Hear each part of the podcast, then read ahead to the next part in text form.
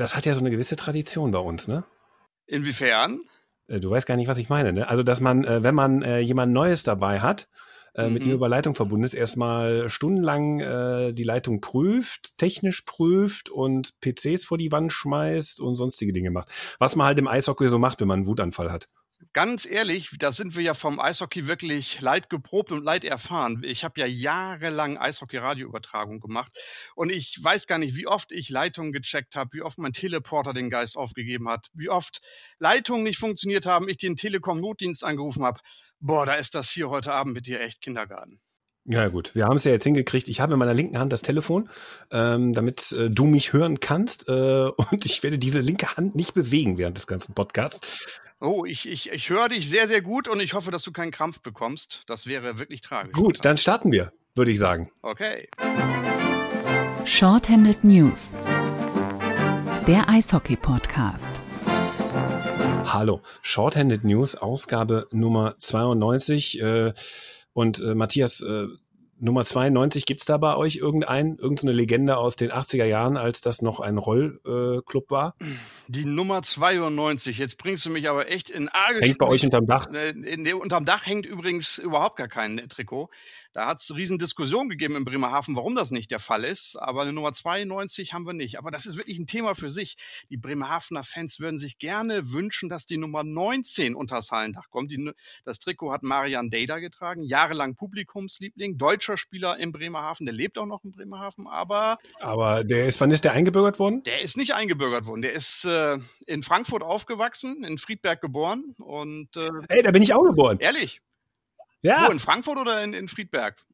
Ja, in Friedberg. Wenn ich sage, ich bin auch geboren in Friedberg, dann bin ich wohl in Friedberg geboren. Ja, das ist ja unglaublich. Und dann kennst du Marian Deda nicht. Ich schicke euch eine Nummer und ihr könnt mich unter das Hallendach hängen. Äh, Das ist eine gute Idee. War es eine Lieblingsnummer? Ähm, ja, die 91 nicht, das hat mit Christian, äh, mit äh, dem Kollegen Gavlik zu tun. Nö, ich überlege mir noch was. Ja, überleg dir was. Ich werde für dich ein Wort einlegen, aber die Bremerhavener sind da extrem hartnäckig, wenn es darum geht, solche Wünsche zu verweigern. Also da hat es richtig Probleme gegeben. Die Nummer 19, also die von Marian Deda, hängt da noch nicht und äh, die Pinguins, äh, ja, tun sich da schwer. Aber ich glaube, irgendwann wird es kommen. Spätestens, wenn Mike Moore, der Kapitän, aufhört in zwei Jahren, der hat ja noch zwei Jahre Vertrag, dann kommt die 55 unter sein Dach. Bin ich mir ziemlich sicher.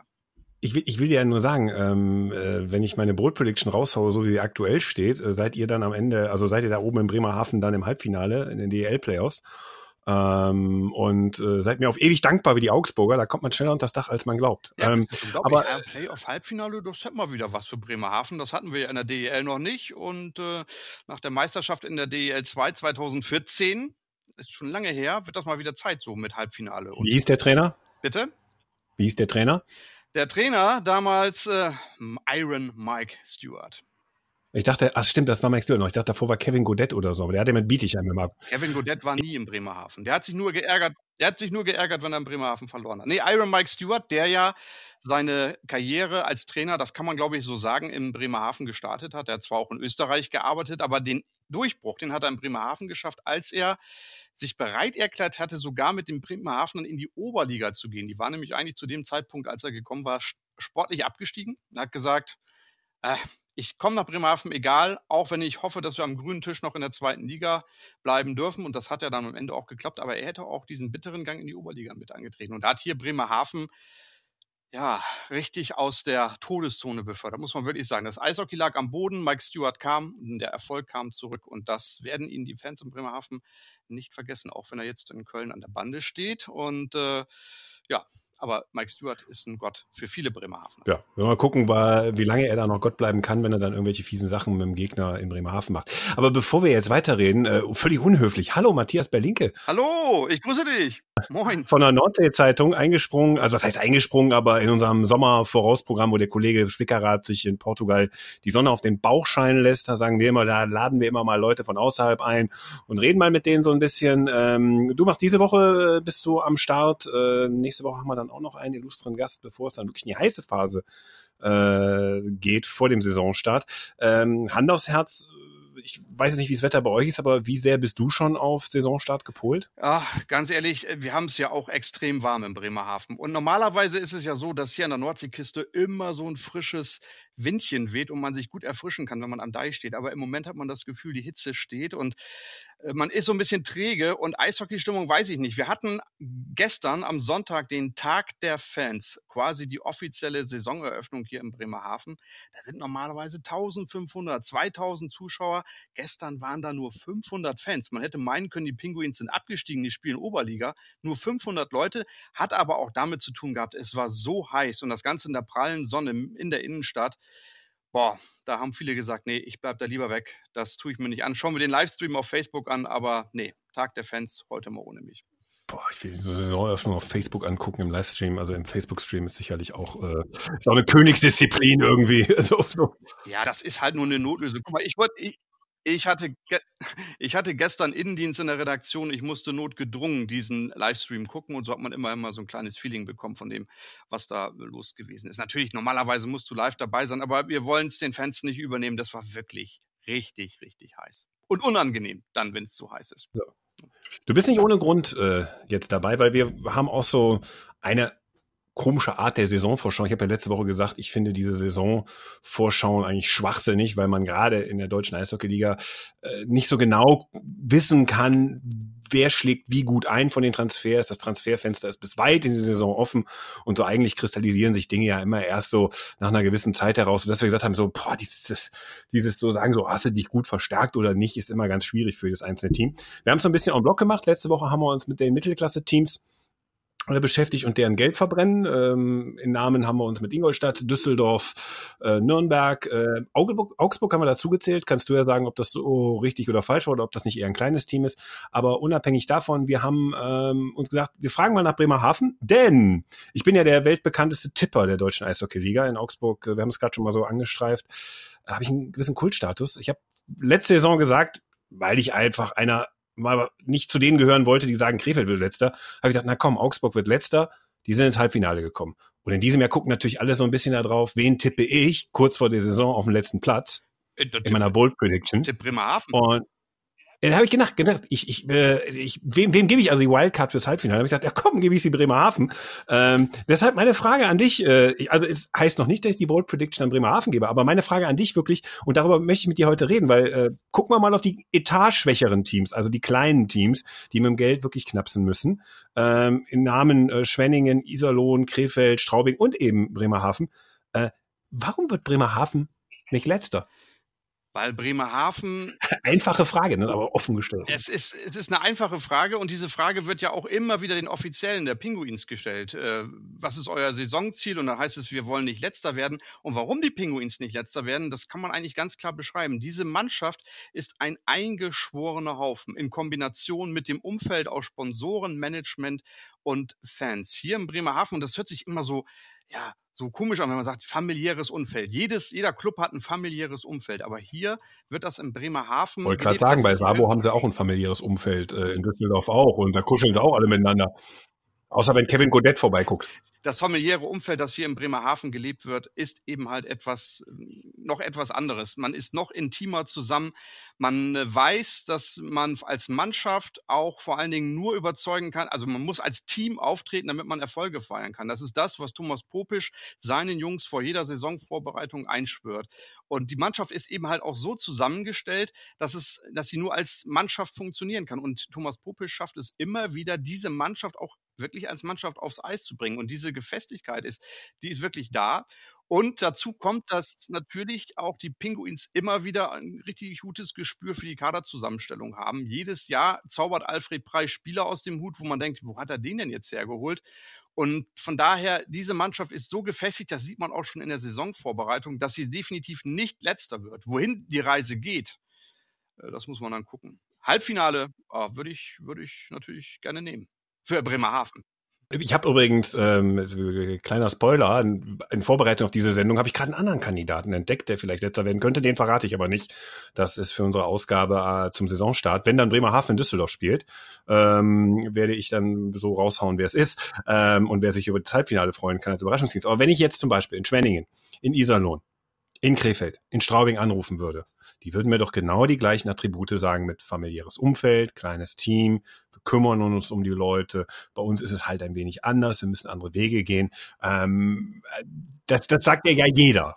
das lässt sich natürlich auch sehr gut verkaufen, familiäres Umfeld. Wir sind wirklich rücken eng zusammen und, und, und. Aber in Bremerhaven ist es immer schon so gewesen, dass dieses Umfeld der Pinguins immer schon eng zusammengewachsen ist. Es hat damit zu tun, dass man früher auch gespielt hat in einem alten Eisstadion, das den Namen gar nicht verdient. Das war eine alte Bretterbude, wo nicht mal oder knapp 2000 Zuschauer reingepasst haben, wo man gemerkt hat, wir können nur etwas erreichen, wenn wir zusammenstehen. Dazu, und das darf man auch nicht vergessen, ein Alfred Prey, der als Teammanager ja, der ist ja alles Pressewart, der ist äh, Kümmerer, der ist Sponsorenpfleger, der ist derjenige, der äh, die Pinguins nach außen vertritt, der für diesen Verein lebt und sich auch intensiv um die Spieler kümmert und auch dafür sorgt, dass jeder Spieler bei den Fishtown Penguins auch mitgenommen wird.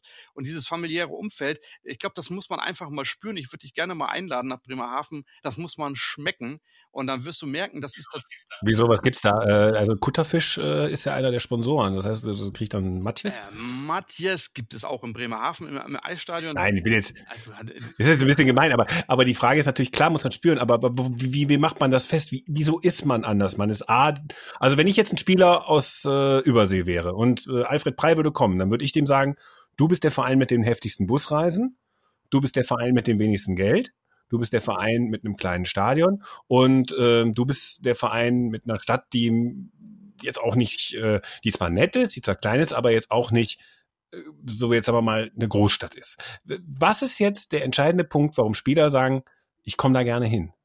Das hat natürlich mehrere Gründe. Bremerhaven als Standort in der DEL, aber unabhängig davon, dass das Umfeld familiär ist, ist natürlich insofern ein Sprungbrett für viele Spieler, die über, aus Übersee kommen, möglicherweise über Bremerhaven den Start in die DEL schaffen wollen. Es sind ja schon einige Spieler auch dabei, äh, die es ja geschafft haben, die über Bremerhaven sich einen Namen gemacht haben. Ich denke zum Beispiel an Chad Naring, der jetzt ja nun auch in Düsseldorf zu sehen sein wird. Ein guter Junge, dürft ihr euch freuen in Düsseldorf. Das ist wirklich eine, eine Granate. Nick Jensen zum Beispiel auch. Das sind Spieler, die sagen, ich gehe nach Bremerhaven, will mich versuchen, in den Fokus zu spielen und am Ende des Tages, ja, schaffen sie es dann auch. Und dann auf der anderen Seite auch dieses Kümmern. Wenn Alfred Prey einen Spieler haben will, er sucht sich in Nordamerika, hat er über einen Agenten irgendwo eine Info bekommen, dann wird sich um diesen Spieler intensiv gekümmert. Und Alfred Prey, der telefoniert mal acht bis zehn oder zwölf Mal mit diesen Spielern. Das passiert intensiver. Und wenn die Spieler dann auf oberpfälzischem Englisch mit oberpfälzischem Englisch und auch mit so einer gewissen Form von Plattdeutsch, also Alfred Prey kann alles. Da hat ja auch schon die halbe Welt bereist als Marineoffizier in seinem ersten Leben.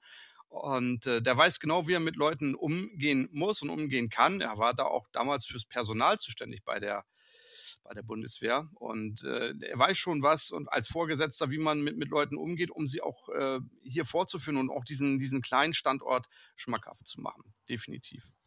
Aber du hast es gerade angesprochen. Ähm, was jetzt, jetzt mal bei all dem sportlich, bei der Kaderzusammenstellung, mein großes Fragezeichen in, in Bremerhaven ist jetzt, warum ich jetzt auch gedacht habe, ah, die Saison wird jetzt mit den Playoffs ein bisschen schwieriger, äh, auch mit Pre-Playoffs, ist A, die Torhüterposition, B, sind mal wieder die Abgänge. Chad Nearing hast du zum Beispiel angesprochen, äh, der tut sich ja weh, dass der nicht mehr dabei ist. Ähm, was ist jetzt so der Punkt in der Kaderzusammenstellung, wo du sagst, da haben wir wieder über so die, die üblichen Größen wie äh, Jan Urbast oder Max Engerli, ähm, da haben wir jetzt so die, oder eben von dir angesprochenen Mannschaftskapitän Moore, da haben wir jetzt die Größen oder die neuen Spieler, die es möglich machen, dass man zumindest die Vorjahre in Ansätzen bestätigt. Denn allein das wäre ja schon wieder ein Erfolg.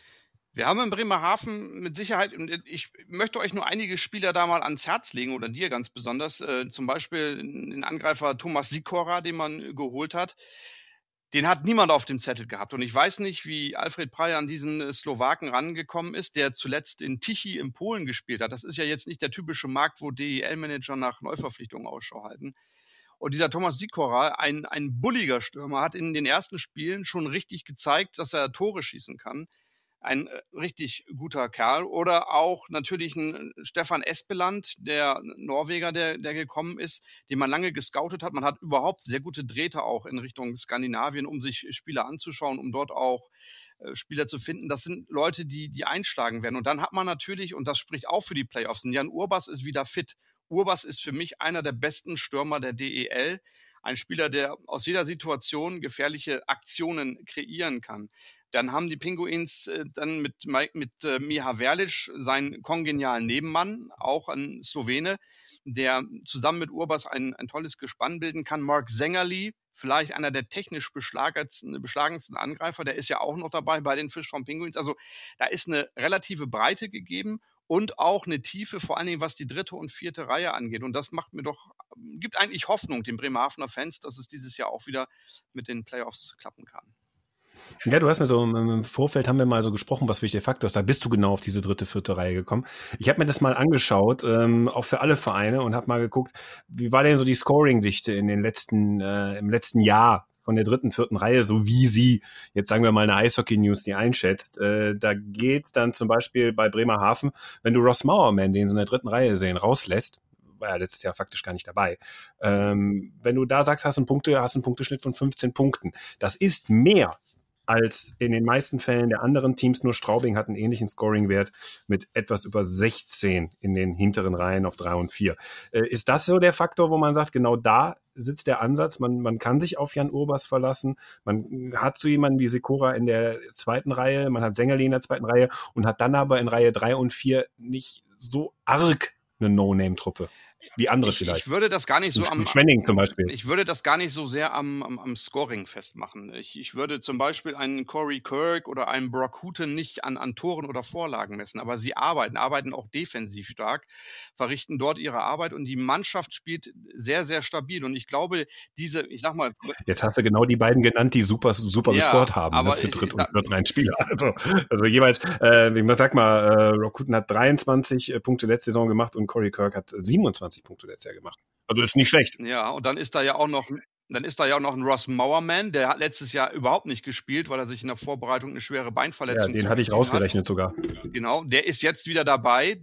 Für mich oder einer der schnellsten Spieler überhaupt. Der hat hier schon sehr, sehr gute Spielzeiten gehabt in Bremerhaven. Der ist jetzt wieder fit, will angreifen. Ich bin da auch sehr, sehr gespannt. Das ist ähm, schon eine echte Granate. Die vierte Reihe mit Carson McMillan, das ist sogar ein NHL-erfahrener Spieler, der auch defensiv unheimlich stark ist. Und da hat man, dadurch, dass man viele Deutsch-Kanadier hat oder auch unbekannte Ausländer, da ist man stärker besetzt als so manch ein anderer DEL-Club in der dritten und vierten Reihe. Wo die Bremerhavener vielleicht ein bisschen abfallen von der Qualität der einzelnen Spieler, das ist in den Top-Reihen. Das heißt, wenn bei den Fischtown Penguins ein Jan Urbas ausfällt, wie zum Beispiel am Ende der vergangenen Saison, dann wird die Luft natürlich da auch ein bisschen dünner.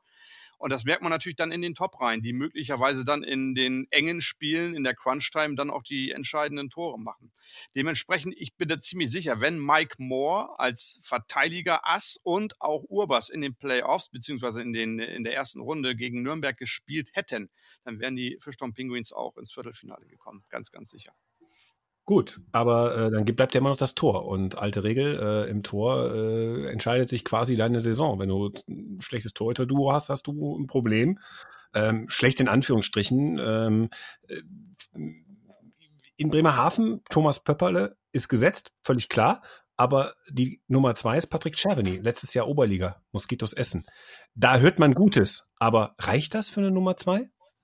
Wenn du mich fragst, äh, reicht das im Moment noch nicht. Ähm, man wird ihn heranführen müssen an die Aufgabe in der DEL. Thomas Pöpperle ist ein Vielspieler. Das äh, hat er in der Vergangenheit gezeigt. Ähm, das Problem, also er wird auch in der kommenden Saison ganz klar die Nummer eins sein. Der Patrick Giavini wird seine Chancen bekommen.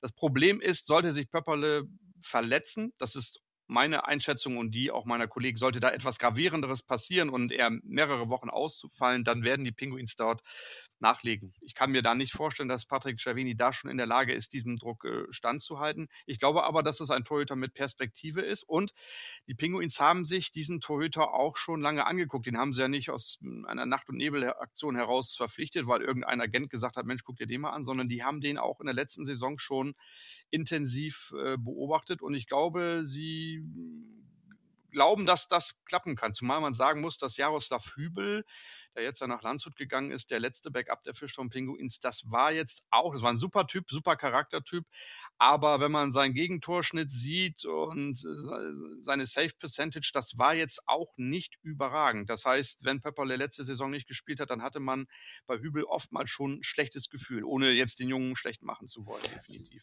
weil du, äh, sagen wir mal so angesprochen, ähm, es, es, geht gar nicht darum, Spieler schlecht zu machen, aber wenn du so in die letzte Saison guckst, äh, gerade zum Saisonstart waren die Vereine unter Druck, wo du genau gemerkt hast, da stimmt irgendwas nicht äh, auf der Torhüterposition. Wir erinnern uns an die Eisbären Berlin, die mit Franz, Repp und Küpper in die Saison gehen wollten. Hat es dann Verletzungsprobleme gegeben.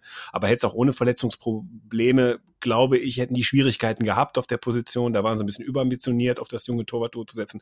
Da musste mit Kevin Poulin nachjustiert werden. Ähm, Krefeld hatte mit Dimitri Petzold und Patrick Klein ähm, auch nicht das Torhüter-Duo, wenn die frühzeitig, glaube ich, da umgeschwingt hätten, dann hätten sie vielleicht etwas mehr reißen können als in der letzten Saison. Vielleicht wären dann Pre-Playoffs drin gewesen. Das haben sie ja jetzt äh, zum Beispiel in Krefeld geändert, indem sie einfach aus Finnland, äh, und jetzt kommt wieder so eine Nummer, ob man das dann richtig ausspricht, Jussi Rünes äh, verpflichtet. Ähm, auch ein Top-Torwart aus Finnland, weil sie einfach gesagt haben, da wollen wir dieses Jahr ein bisschen anders aufgestellt sein. Also ähm, ist es nicht eigentlich ein Risiko zu sagen, wir gehen mit der großen Frage, was ist mit eurem Torhüter-Duo in die Saison, wenn man eh schon ein eher kleinerer Verein ist? Also andere Vereine wählen ja ganz bewusst einen anderen Ansatz. Ich persönlich weiß gar nicht, ob man äh, hier in Bremerhaven auch so ein bisschen das, das Risiko so groß sieht. Ich glaube, es ist mehr von außen, dass das hier so, so gespielt wird. Erstmal ist ja Thomas Pöpperle da. Und Pöpperle wird spielen. Wenn er sich verletzen sollte, dann wird man reagieren müssen. Denke ich mal, dann wird man ein, ein, ein, ein Nummer eins Backup holen müssen. Das geht gar nicht anders. Aber im Moment glaube ich, ist einfach die Zuversicht da, dass Patrick Cervini das schaffen kann, dass er auch seine Chance verdient hat. Und ähm, Pöpperle, wie gesagt, der steht eigentlich wie eine Eins ist hier auch wirklich gesetzt in Bremerhaven und wichtig auch für einen Torhüter, der fühlt sich hier wohl. Seine Tochter geht in den Kindergarten und er hat ja noch zwei Jahre Vertrag. Und er sagt ja hier im Vergleich zu Prag zum Beispiel, hier in Bremerhaven kann man wunderbar mit dem Auto fahren. Ich habe hier meine Ruhe, kein Stress. Und äh, wenn mein Kind dann fertig ist, wenn es in die Schule kommt, dann gehen wir zurück nach, nach Tschechien. Das denke ich mal, das ist sein Plan, das hat er so angedeutet. Aber er fühlt sich hier wohl, er ist in Bremerhaven mehr als angekommen. Und wenn er gesund bleibt, ist er die Nummer eins. Und ja, ich jetzt zu sagen, hm, könnte eng werden, das könnte kritisch sein. Das, äh, ich, ich würde sagen, das Gespann Pöpperle Hübel letzte Saison war nicht viel, viel besser aufgestellt als Pöpperle und jetzt Cervini. Ich glaube, wir werden da positiv überrascht sein, das wird funktionieren. Dann werden wir, werden wir einfach sehen. Jetzt gehen wir mal so ein bisschen weg von, von, von Bremerhaven, wobei, wo ich dich gerade hier dran habe. Sag mal, ähm, das ist ja immer so die Spekulation gewesen. So ein deutscher Pass, der liegt auf der Straße, oder? Jetzt kommt diese Geschichte schon wieder. Ich, ja, aber wenn wir, wenn wir schon mal da sind, ich meine, bevor ja, wir wieder Gags will, machen. Na, äh, ich, ich, ich, meine, du bist, du bist bei der Zeitung, das muss ja auch mal Thema bei euch gewesen sein. Also, natürlich was, ist das hier Thema. Es ist ja, es ist wie, wie kommt das? Es ist ja immer ein Thema hier in Bremerhaven und äh, ich, wir haben natürlich auch als Redakteure von außen so den Blick auf die Fischtown Pinguins und müssen immer sagen, die Pinguins werden da so ein bisschen ungerecht angegriffen, weil es heißt immer, ihr, die Fischtown Pinguins sind Deutschmacher und die haben irgendwelche speziellen Kontakte hier zur Stadtverwaltung, damit hier deutsche Pässe ausgestellt werden. Diese Spieler, um die es hier geht, wenn man jetzt mal auf den Kader guckt, das ist zum Beispiel ein Alex Friesen oder das ist ein Mark Sängerli oder ein Ross Mowerman oder aber auch ein Justin Feser, der übrigens auch in Krefeld schon gespielt hat. Das sind Spieler, die sind von Geburt an deutsch. Die werden nicht deutsch gemacht, die sind deutsch. Und sie, nichts, und sie bekommen hier eigentlich nur noch die offizielle Bestätigung, nämlich den deutschen Pass. Warum das in Bremerhaven schneller geht als in Krefeld, keine Ahnung. Die Voraussetzungen, die erfüllt werden müssen, um einen Pass zu bekommen, sind die gleichen in Krefeld, in Bad Tölz, in Schwenningen oder eben halt auch in Bremerhaven. Und hier klappt das eben halt, das Zusammenspiel zwischen Verwaltung und äh, Club und Management. Und äh, warum das in anderen Städten nicht klappt, das ist, ähm, ja, es ist, kann ich nicht begreifen, weiß ich nicht, kann ich auch gar nicht beurteilen. Auf jeden Fall, und das ist erstmal ganz wichtig, diese Spieler sind nicht eingedeutscht, haben keinen deutschen Pass geschenkt bekommen, sondern sie sind von Geburt an Deutsche. Das muss man einfach schon so sehen. Und das wird hier einfach mit dem Pass letztendlich dokumentiert. Und dann noch eine ganz wichtige Geschichte zum Standort Bremerhaven. Bremerhaven kennst du, hast du gesagt, eine kleine, schöne Stadt am Meer liegen. Ja, äh, ich, ich kenne nur dieses äh, Dubai-Imitat da in der Stadt. Dubai, ja, das ist auch sehr, sehr schön. Und diese, die, die paar Kollegen, die äh, auch aus Bremerhaven sind und äh, äh, zu meinem Arbeitgeber nach Köln respektive Düsseldorf geflüchtet sind. Okay, okay. Bremerhaven ist immer. Liegt die Betonung auf Flüchten. Weißt du, welcher bekannter Musiker früher mal seinen ersten Fuß in Europa in Bremerhaven an Land gesetzt hat? Jetzt kommt wieder irgendeine Beatles-Geschichte. Naja, die Beatles, da viel, viel größer, musikalisch gesehen. Geht das größer? Elvis Presley hat sein, den, seinen Fuß auf europäischem Boden. Da sind wir aber wieder am Anfang bei meiner, wo ich geboren bin, in Friedberg, in Hessen, in Bad Nauheim war er stationiert oder neben Bad Homburg, Ja. neben Bad Homburg war er stationiert und alle haben da irgendwann mal ein Gelage mit ihm gehabt in den 50er Jahren. Mein Vater ist jetzt über 70 Ja. und er erzählt da auch noch von. Also, also das ist so, also jetzt, jetzt kommen wir ja schon fast in so eine Löwen-Frankfurt, EC Bad Nauheim-Diskussion. Die wollten wir uns eigentlich von Dezember aufheben. Ja, aber äh, Bad Nauheim können wir vergessen, weil Bremerhaven war der erste Punkt in Europa, den er gesehen hat und den er hier auch, äh, wo er seinen ersten Fuß an Land gesetzt hat. Da gibt es auch eine schöne Plakette. Was ich aber damit sagen will, ist, Bremerhaven auch damals Auswandererstadt. Viele, viele Menschen aus, aus Deutschland sind äh, ausgewandert, aus Europa, auch über Bremerhaven ausgewandert nach Amerika. Bremerhaven ist eine international geprägte Stadt. Und wenn man dann hier mit äh, sogenannten Deutschkanadiern oder Deutschamerikanern zu tun hat, die gehören zu Bremerhaven. Es gibt hier keine Berührungspunkte. Das ist dieses internationale Leben ist hier ein fester Bestandteil von Bremerhaven. Die Amerikaner übrigens waren hier auch mit ihrer Armee stationiert in Bremerhaven. Das hat die Stadt geprägt. Es gibt nicht unweit unserer Zeitungsredaktion auch einen Siemens Club, ein amerikanisch geprägtes Restaurant, würde ich mal sagen, ein, ein Treffpunkt, wo auch die Eishockeyspieler gerne mal Steaks essen, wo man auch noch mit Dollar bezahlen kann. Hier wird also das Internationale in Bremerhaven gelebt und das spiegelt sich irgendwo auch auf dem Eis wieder. Und man müsste ja denken, die haben eine zusammengekaufte Mannschaft mit Deutsch-Kanadiern, Deutsch-Amerikanern. Kein Mensch mag die. Die Fans lieben ihre Spieler. Auch die Fans, die überhaupt gar kein Englisch sprechen, sich mit den Spielern möglicherweise gar nicht unterhalten können. Aber die Spieler werden absolut akzeptiert. Schlimm wäre es, man würde hier diese Spieler herholen und die Fans würden sagen, äh, was sind das denn für Söldner? Wir können mit diesen Leuten nichts anfangen. Wir wollen nur deutsche Nachwuchsspieler sehen weg mit den äh, Leuten aus Nordamerika. Das ist ja nicht so. Im Gegenteil, die Leute, die Spieler werden geliebt und das ist richtig, richtig klasse. Und das passt zu Bremerhaven, dieses.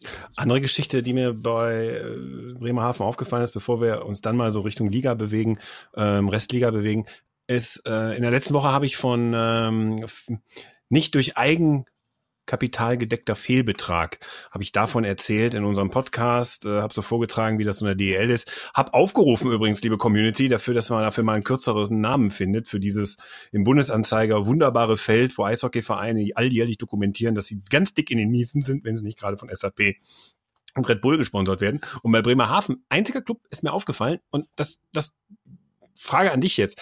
In der DEL2 war dieser nicht durch Eigenkapital gedeckte Fehlbetrag, also sprich die Kohle, die irgendwo Gönner geben, Sponsoren geben oder Stunden oder sonst irgendwas machen, bei zwei Millionen. In der DEL hat der Verein es geschafft, diese Summe sukzessive zu minimieren. Also es wird von Jahr zu Jahr weniger. Also man ist jetzt so bei knapp über einer Million, wenn ich das richtig in Erinnerung habe. Ähm, verdient man in der DEL in der Relation zur DL2 so viel mehr, dass das die höheren Spielergehälter amortisiert? Oder woran liegt das? Es ist, es ist, es ist ja komisch eigentlich. Ihr seid, Ich- damit ist Bremerhaven komplett gegen den Trend. Ja. Du hast auf jeden Fall sehr, sehr tief in den Statistiken gewühlt und erwischt mich damit so ein bisschen kalt äh, auf dem Fuß, weil ich das jetzt so von den Zahlen her gar nicht so nachvollziehen kann im Detail.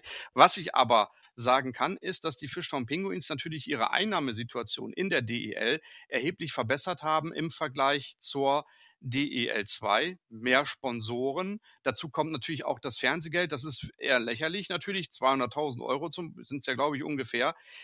Aber in der DL2 hat es eben halt gar nichts gegeben. Wie gesagt, mehr Einnahmen im Sponsoring-Bereich. Gut, bei den Zuschauern ist nicht mehr so viel zu holen. Bremerhaven war auch in der DL2 sehr beliebt. Die Halle war auch da immer relativ voll. Man hat natürlich aber die Eintrittspreise mal angepasst. Jetzt hat man auch schon wieder über 3000 Saisonkarten verkauft. Das heißt, man hat die Einnahmesituation steigern können, den Etat ja auch auf knapp 4 Millionen hochschrauben können, den Gesamtetat. Aber, und jetzt ist, kommt es, was das Personal angeht, ist dieser Etat bei weitem nicht so gewachsen. Das heißt, in Bremerhaven gibt es nach wie vor relativ wenig in Anführungsstrichen zu verdienen. Also Bremerhaven passt wirklich auf, dass der Personaletat da nicht äh, aus dem Rahmen läuft und von daher kann Also das läuft immer noch so auf DL2-Niveau, dass man sagen kann, das ist, wäre im Notfall auch gehobenes DL2-Niveau, weil auch da ja ist ja die Frage in der deutschen Eishockey-Szene ja gerade, ähm, einige U-Spieler sind runtergegangen die DL2, schieben das auf die U23-Regel, ähm, wo man aber das Gefühl hat, ja, vielleicht verdient man im unteren Drittel der DL einfach auch weniger als bei einem ambitionierten Zweitligisten. Jetzt frage ich dich mal direkt, meinst du, einen Laub oder einen Pfleger hätte man nach Bremerhaven locken können? Hätte man sagen sportlich komm, meinst du? uns, Oder finanziell. du spielst bei uns DEL. Letztendlich ist doch immer auch das Geld ein entscheidender Faktor. Und die, selbst diese Spieler verdienen mehr, als in Bremerhaven jemals einfach zu bezahlen. Also das ist ja gefragt. In Frankfurt und in Bad Tölz wird einfach aktuell mehr bezahlt. Ja, ich habe ich hab mal gehört, das äh, ist aber inoffiziell und das kann ich jetzt auch nicht belegen, aber ich sage das einfach mal raus. Ähm, wenn bei anderen Clubs werden Verträge rausgeschickt für, für ausländische Spieler, da geht es dann ab 100.000 Euro netto aufwärts. Das sind Verträge, wo, wo, wo Clubs sagen, so ab dieser Summe fangen wir überhaupt erst an, Angebote an Spieler rauszuschicken. Und jetzt sage ich dir dagegen, es gibt keinen Spieler in Bremerhaven, der 100.000 Euro netto verdient. Überhaupt. Auch kein Jan Urbas? Auch kein Jan Urbas. Und warum bleibt der dann? Ich, ich kenne die, ich kenne die. Ja, aber das ist ja interessant. Aber warum, warum bleibt der dann? Auch da ist es einfach so, der hat hier, äh, der hat, ist jetzt auch Vater geworden, dem gefällt das ruhige Umfeld. Vor allen Dingen hat er hier auch das Vertrauen des Trainers. Er ist hier der absolute Head auf dem Eis, der, der absolute Kopf der Mannschaft. Das, er hat ja auch schon in München gespielt. Ähm, hier in Bremerhaven ist er der Chef und diese Rolle gefällt ihm. Und vielleicht hm, bekommt er ja nochmal die Chance, nächstes Jahr einen neuen Vertrag irgendwo zu bekommen. Aber im Moment gefällt es ihm das und Geld ist anscheinend dann doch nicht immer alles. Weil die großen Verdiener wird es in Bremerhaven nicht geben. Ich habe keinen genauen Einblick in die Gehälter. Ich habe eigentlich gar keinen Einblick in die Gehälter. Aber ich weiß natürlich das, was berichtet wird. Und ich habe einen guten Draht zum Management. Und dann weiß ich eben halt definitiv, dass hier keiner ist, der 100.000 Euro verdient. Das ist definitiv überhaupt nicht darstellbar in einem Umfeld wie Bremerhaven. Was natürlich ein, spannend ist, weil ich erinnere mich an Patrick Reimer, der äh, damals nach Nürnberg gegangen ist mit dem Argument, ich hänge an der DEG, ich hänge an der Stadt Düsseldorf, das ist der Club, wo er auch sehr viel Geld vorher verdient hatte unter Metrozeiten, dann aber gegangen ist, weil er gesagt hat, ich bin Eishockeyspieler, ich spiele in Europa, das sind keine Millionengehälter, ich muss jeden Cent, den ich jetzt verdiene, auch wirklich mir erarbeiten, damit ich nach meiner Karriere gut leben kann. Ähm, wenn du fünf, sechs starke Jahre hast mit einem Jahresgehalt unter 100.000 Euro netto, hast du nicht ausgesorgt. Also äh, hat, hat Jan Obers vielleicht studiert? Hat er, kann er, ist er irgendwie Mathematiker oder äh, Ingenieur oder so? Oh, jetzt, sagt, jetzt erwischst du mich wieder auf dem falschen Fuß. Das ist auf jeden das wäre eine Theorie, dass er sagt, ach scheiß drauf, ich mache dann meinen normalen Job nach dem Eishockey weiter. Ich glaube nicht, dass Jan Urbas äh, heute davon ausgeht und ich glaube auch keinen Pinguinspieler davon ausgeht, dass wenn er seine Karriere beendet, äh, dass er dann genug Geld verdient hat. Vielleicht einzige Ausnahme Thomas Pöpperle, der hat natürlich während seiner Zeit in Prag, der hat ja, ist ja wirklich auch rumgekommen. Da kann ich mir vorstellen, dass Thomas Pöpperle schon auch dafür gesorgt hat, dass äh, genug Kohle da ist. Wobei ich glaube auch, dass er nicht wegen der Kohle nach Bremerhaven gekommen ist, sondern da geht es auch darum, ja, da nochmal eine Perspektive zu spielen. Hier kann sein Kind in den Kindergarten, hier kann sein Kind in Ruhe groß werden, er kann zum Abschluss seiner Karriere nochmal in Anführungsstrichen in einem ruhigen Club, in einem ruhigen Umfeld arbeiten. Und das ist halt dann doch viel, viel wert, wert auf jeden Fall. Gut, dann äh, machen wir einen Deckel drauf und äh, schließen dieses äh, sehr positive Bremerhaven-Bild. Jetzt gucken wir mal auf die anderen äh, Vereine hier, ähm, die nicht Comic Sans im Logo haben, by the way. Ähm, äh, äh, was, was, was, was glaubst du denn? Ähm, wer, ich, wir haben ja jetzt, ich habe ja mal so fünf Vereine beschrieben, die so ungefähr in der gleichen Finanzlage sind. Wer von den anderen vier könnte so eine Überraschungsrolle einnehmen. Also äh, klar, Straubing, starker Kader, dann trotz alledem äh, Travis Turnbull in den hinteren Reihen, namhaftere Spieler in den hinteren Reihen, wenn man das mit den anderen vergleicht. TJ Mulock ist dabei. Ähm, Mitchell Hurt äh, wird sich wieder dieses Jahr durch die Liga prügeln. Stefan Leubel konnten sie langfristig halten. Eigentlich Jeremy Williams ist äh, weiterhin in den Straubing. Straubing kann man die eigentlich so zu den kleinen Teams zählen oder sind die raus? Straubing ist, äh, ja, ich weiß nicht, ob man sagen kann, dass die Straubing ein kleines Team sind. Straubing ist erstmal ein gestandener Standort in der DEL, ein sehr leidenschaftlich geführter Standort, äh, wo auch äh, die Fans leidenschaftlich hinter den Tigers stehen. Und die, Straubinger sind mit Sicherheit ein Kandidat, die definitiv in den Playoffs zu finden sein werden. Ich glaube, da ist die Mannschaft, der, der Club ist auf dem, auf dem richtigen Weg. Da würde ich nicht mehr von einem, von einem kleinen äh, Club sprechen. Absolut nicht. Das ist. Äh okay, dann wird's aber, dann wird's aber hinten raus eng, weil dann haben wir, äh, gehen wir mal davon aus, dass Schwenningen, Iserlohn und Krefeld die Mannschaften sind, die zum Beispiel ein Bremerhaven distanzieren muss. Ähm, und da kann man auch davon ausgehen, dass es so, in Krefeld hat sich ein bisschen was getan im Kader, aber da gibt es auch ein paar Fra Unwägbarkeiten, zum Beispiel, dass äh, Martin Schimanski nach Achillessehne verletzt ist, das tut denen weh, dass der fehlt. Ähm, da muss man mal gucken, was die Neuzugänge da so bringen. Ähm, und äh, Iserlohn äh, und Schwenning sind so ein bisschen für mich so ein bisschen Wundertüte dieses Jahr ähm, weil ich da jetzt auch noch nicht sehe, äh, dass die so ganz gut performen. Schwenning mit äh, äh zwei sehr guten DL2-Scorern äh, in der vierten Reihe äh, mit äh, Maximilian, Maximilian Hadraschak und Daniel Pfaffengut, aber da weiß der auch nie, wie die dann in der DL einschlagen. Das den Strahlmeier überstrahlt da alles mal im Wortsinne. Aber das sind so Teams, mh, mm, äh, könnte eng werden mit den Playoffs. Wer ist denn dann das Team, das im Grunde genommen, wenn du sagst, Straubing ist eigentlich ein Playoff-Kandidat für dich, wer könnte so dieses Team sein in der DL, wo man gerade in Bremerhaven oder in anderen kleinen Standorten sagen muss, die könnten wir dieses Jahr packen? Ja. Es gibt ja immer dieses eine Team, was dann rausfällt. Es ist aber schwierig, das auf dieses eine Team zu reduzieren. Aber du hast Iserlohn, Du hast, du hast, du hast Iserlohn und Schwenning angesprochen. Ich glaube, ähm, ich, von meinem Herzen her würde ich ganz wirklich den Schwenningern mal eine richtig, richtig coole Saison auch mit einem richtig guten Saisonende dann wünschen. Also Playoff Viertelfinale, Playoff Halbfinale. Dem Umfeld in Schwenningen, dem würde ich das so, so gönnen, weil das sind wirklich auch Fans, die Eishockey leben und die haben ja in den vergangenen Jahren nicht unbedingt viel ähm, zu lachen gehabt. Die Schwenninger allerdings, da muss man auch gucken, die haben ja auch ihren Kader richtig, richtig umgekrempelt haben aber in äh, Paul Thompson einen richtig erfahrenen und auch ruhigen Trainer, ähm, übrigens auch von Bremerhaven sehr geschätzt. Die Pinguins haben sich den Coach auch schon öfter mal angeguckt. Man hat öfter eben schon gesehen, auch bei in, in Großbritannien. Also das ist ein guter Mann. Die Mannschaft allerdings, äh, da muss man halt gucken, wie, wie sie sich findet. Ich würde es den Schwenningern wünschen, dass sie es schaffen, weil es ist eben auch ein Gefahrenpotenzial dabei. Ähnlich ist es in Iserlohn.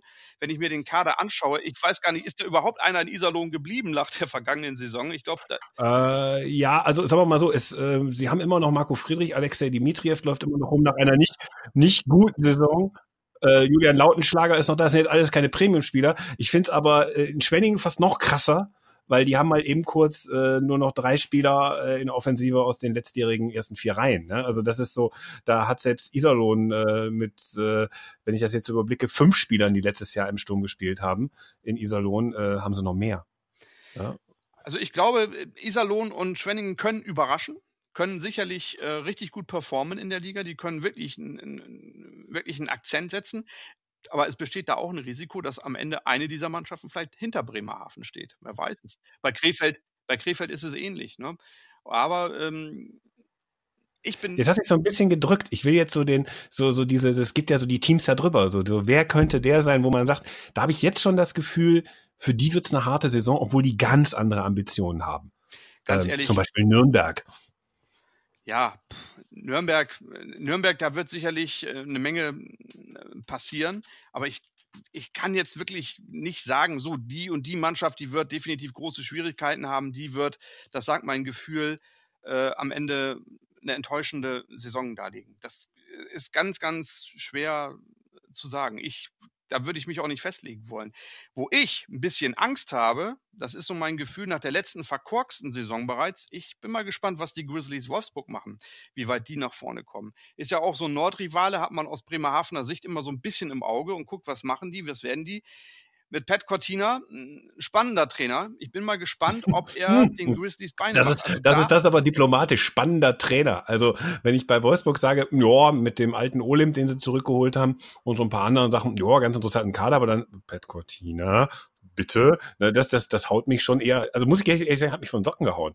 Ich glaube, Pat Cortina hätte nicht überall die Chance bekommen, äh, zu arbeiten in der DL. Mich hat die Verpflichtung in Wolfsburg auch ein bisschen überrascht, nichtsdestotrotz. Sehr diplomatisch. Ja. Ich bin aber der Meinung, äh, also ich, ich habe wie soll ich das jetzt formulieren? Es ist echt fies, ne? aber ich, Wolfsburg könnte möglicherweise vielleicht so gefühlt noch ein bisschen mit am meisten Probleme bekommen nach der Saison der letzten, die ja schon nicht optimal gewesen ist. Und äh, da habe ich so ein bisschen, bisschen Bauchschmerzen, vielleicht. Kann aber vielleicht auch umschlagen in eine positive Überraschung. Am Ende sind wir Journalisten ja sowieso immer die Deppen, weil wir natürlich komplett falsch liegen. Aber ich ja gut, das pff, ich sag nur Augsburg, ne? Aber das ist, es gibt jetzt einen, einen uh, Wolfsburg Podcast sogar, uh, Three on Free versus Free heißt er, glaube ich. Ähm, die Kollegen folgen uns auch äh, auf Social Media und wir sind im regen Austausch. Ähm, und äh, die haben jetzt zurückgemeldet, die hatten auch den Tag der offenen Tür äh, in, äh, in, in Wolfsburg, äh, den Tag der Fans, äh, den haben die nicht vom Facebook-Livestream verbracht, sondern haben, ähm, haben sich das live umgetan und haben gesagt, naja, so äh, im Team spürst du schon, da weiß jeder, dass die letzte Saison jetzt mal von den finanziellen Möglichkeiten des Standorts, nicht von den Zuschauern her und der Größenordnung, sondern so wirklich was, die mit trotz alledem immer noch großer VW-Unterstützung eigentlich reißen könnten. Ähm, da, weiß, da weiß jeder Bescheid, was letzte Saison passiert ist und äh, das soll ein Ausreißer bleiben und entsprechend wird es auch angegangen. Also die, die, die Rückmeldung aus Wolfsburg ist, die Entschlossenheit ist da. Also man ist nicht so, oh Gott, wir sind der kleinste Standort mit den wenigsten Zuschauern und eigentlich mag uns wirklich eh keiner und interessiert sich auch keiner für uns. Das ist ja Quatsch äh, ist. Also Wolfsburg, ich fahre äh, total ja, gerne nach Wolfsburg, das, darum geht's gar nicht. Aber das ist ja heute die Diplomatenfolge hier. Ja, aber das ist ja, nein, das ist ja tatsächlich, also Wolfsburg ist wirklich auch ein netter Standort und äh, auch wenn dort wenige Zuschauer hingehen, das, der Standort ist halt, was Zuschauer angeht, halt schwierig, aber Wolfsburg ist ein, ist ist mit von Charlie, von Charlie Fliekauf angefangen, über, über Sebastian Furchner, ein Spieler, den ich auch seit vielen Jahren verfolge und kenne. Wenn ich einen Gerrit Fauser sehe, das sind super Typen, die dort auch spielen und die sich ja auch mit dem Standort identifizieren. Und äh, ich habe ein bisschen Angst um Wolfsburg. Vielleicht überraschen sie aber auch positiv. Dann äh, muss ich ganz tief in die Entschuldigungskiste greifen am Ende der Saison. Also das geht, das geht ganz gut, kann ich dir sagen. Ähm, sogar wenn es dann erfolgreich wird, am Ende wird man sogar noch gefeiert, wenn man den Verein runtergetippt hat.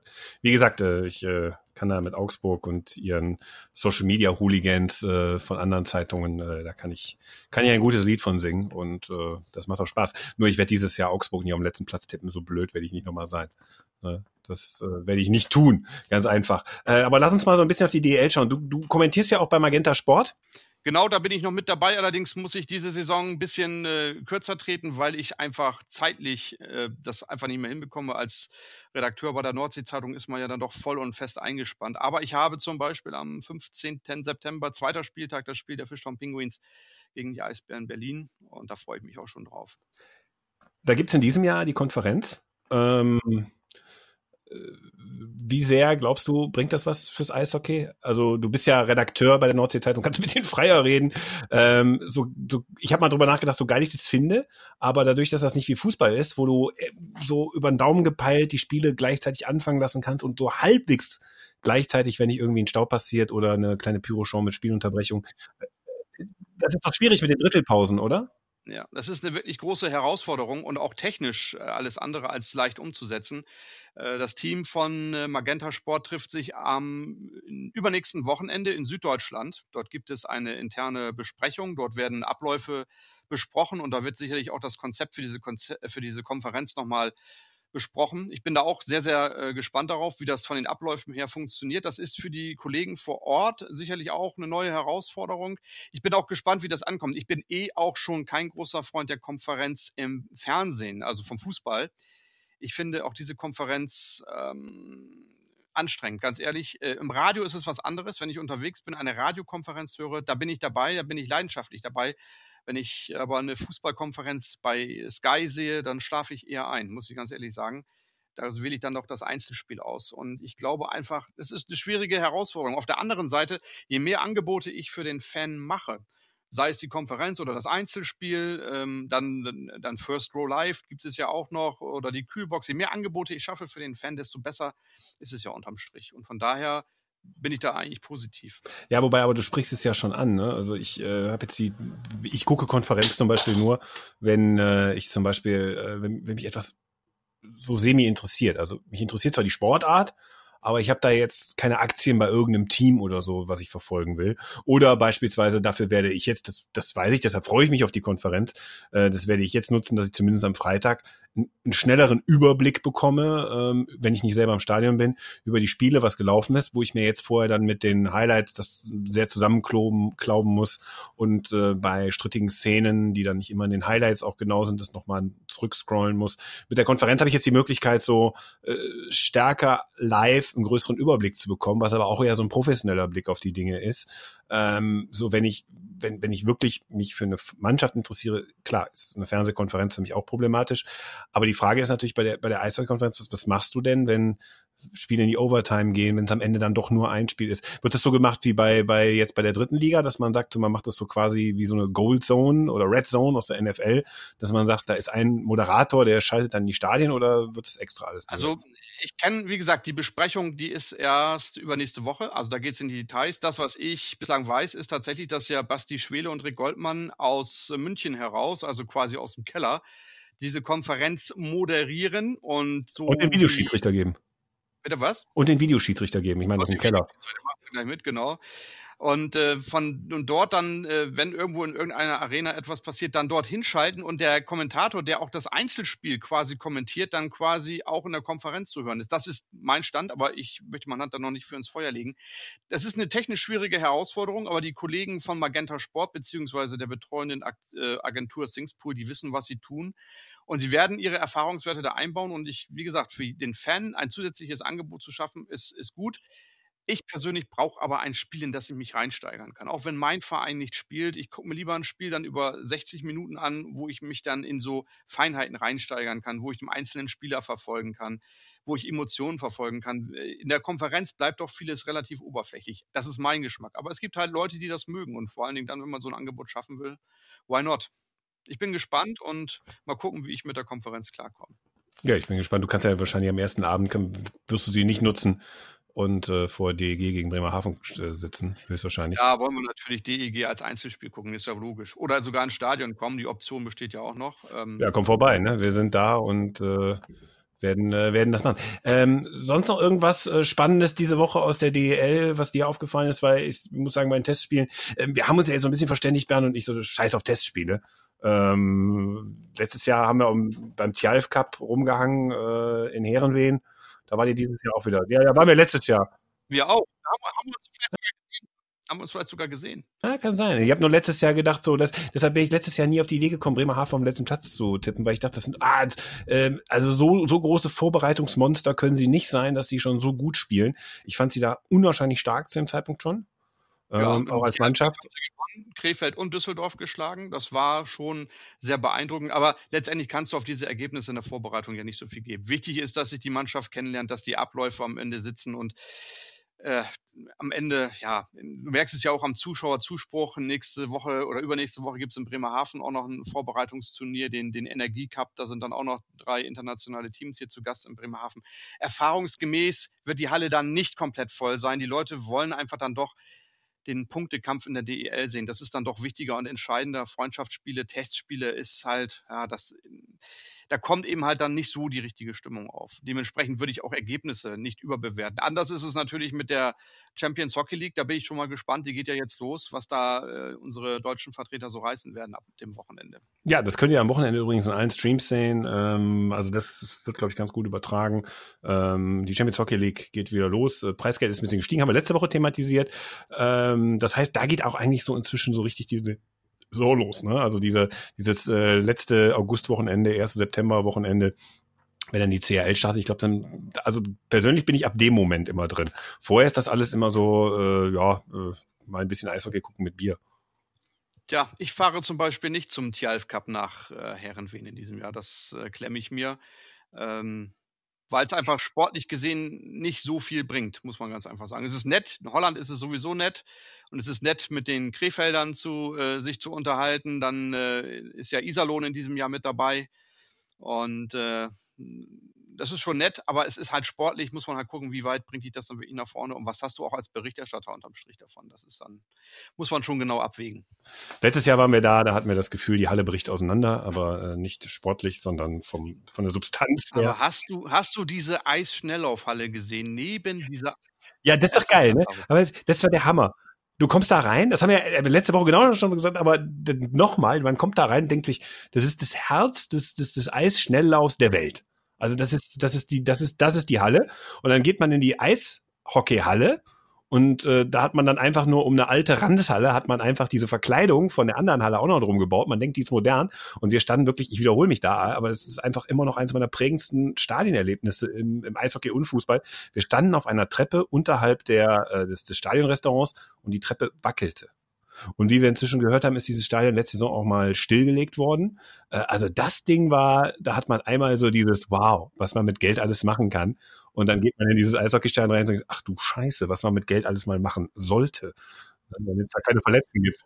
Und da hast du gemerkt, ne, also in den Niederlanden, Eishockey ist da nicht so angesagt, muss man sagen.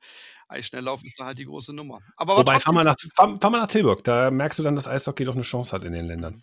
Es war trotzdem nett in Herrenwehen, definitiv. Ist ja auch nicht weit weg von Groningen, da kann man wunderschön einkaufen, wunderschön auch kaffeesieren. Und überhaupt die Niederlande nicht weit weg. Ich weiß nicht, von Düsseldorf aus ist es wahrscheinlich auch nicht so weit. Von uns knapp zweieinhalb Stunden. Ja gut, ich bin ja der, ich bin ja in Mönchengladbach dann noch aufgewachsen. Also wir wissen ja jetzt, wo ich geboren bin, wo ich aufgewachsen bin, wissen eh alle. Äh, Düsseldorfer nennen mich, nennen sowas wie mich Ostholländer. Ost, Obwohl sie selber auch 50 ja, Kilometer von der Grenze. Ja, Teile, Teile, Teile der Stadt äh, haben bestimmt irgendwann mal zum Königreich der Niederlande gehört. Also es ist ja nicht weit weg. Man kann über die Grenze mit dem Fahrrad fahren. Na schön.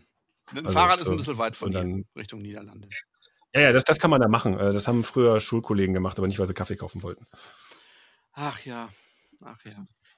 Ganz früher. Inzwischen geht das nicht mehr in Limburg. Ähm, gut, also, ähm, ansonsten, übrigens, ähm, der Media Day, das Programm ist raus. Also es ist wirklich Fakt, Stars and Skills ist abgeschafft. Der Media Day, das ist die Veranstaltung der Deutschen Eishockey-Liga, drei Tage vor Saisonstart, immer wo sie dann alle Journalisten einladen, äh, man Spieler treffen kann und dann bisher immer so sinnfreie Wettbewerbe in der leeren Halle waren. Also wer hat den härtesten Schuss, wer hat die besten Hände. Äh, dieses Jahr wirklich nicht, aber die DL hat ein wunderbares Ersatzprogramm geschaffen. Hast du das schon gelesen? Großartig. Nee, leider nicht. Nein, also ich weiß, dass der, dass Stars and Skills äh, abgeschafft worden ist, das weiß ich, das habe ich gehört, aber äh, das Ersatzprogramm quasi kenne ich nicht. Stell doch mal ein bisschen vor, was. Heute gekommen, nee, heute gekommen, Hammer. Ähm, also es gibt so Speed-Dating-Panels mit allen Spielern. Also ich kann mich da anmelden und alle fünf Minuten werde ich dann zu einem anderen Spieler äh, hingesetzt. Ich glaube, die Shorthand News bekommen in folgender Reihenfolge Senna Akolazzi. Ähm, wir werden äh, wahrscheinlich irgendwie John Matsumoto bekommen ähm, von den Kölner Haien weil wir ein paar Tweets von ihm, äh, weil er Donald Trump so toll findet, anscheinend, wenn man so seinen Tweets folgt, ähm, das aufgedeckt haben. Wen könnten wir noch fieses kriegen? Ich glaube, Thomas Sabo persönlich kriegen wir äh, und einen Sponsor der DEG, der mit uns auch ein internes hey, hey, Gespräch hey, machen will. Das wird, glaube ich, so das Speed-Dating der Shorthand News. Nein, man kann da relativ gut, sie haben dieses Jahr sehr viel auf ein Interview-Format gesetzt, dass wir da mit vielen Spielern nochmal reden können ist jetzt ein bisschen Journalistengetalk, aber was ich lustig fand, das ist, glaube ich, für alle ganz witzig, der Tag beginnt um 11 Uhr. Schreiben Sie bitte, ob Sie um 11.30 Uhr am Impulsreferat, das Schiedsrichterwesen in Deutschland, von Lars Brüggemann teilnehmen wollen. Also es wird, es wird ein Pro-Seminar geben, Lars Brüggemann über das Schiedsrichterwesen in Deutschland. Äh, großartig. Also werde ich mir geben. Ja, ja, auf jeden Fall. Mitmachen, mitnehmen. Vor allem, wenn man mitnehmen. weiß, wie, wie frei und gut Lars Brüggemann so redet, dann ist spannend. Aber dem Schiedsrichter nicht widersprechen, sonst gibt's äh, eine Disziplinarstrafe. Also Immer schön an ich hoffe ja, dass sie dieses Jahr das Regelbuch mal ausgedruckt haben, äh, dass wir darin rumblättern können.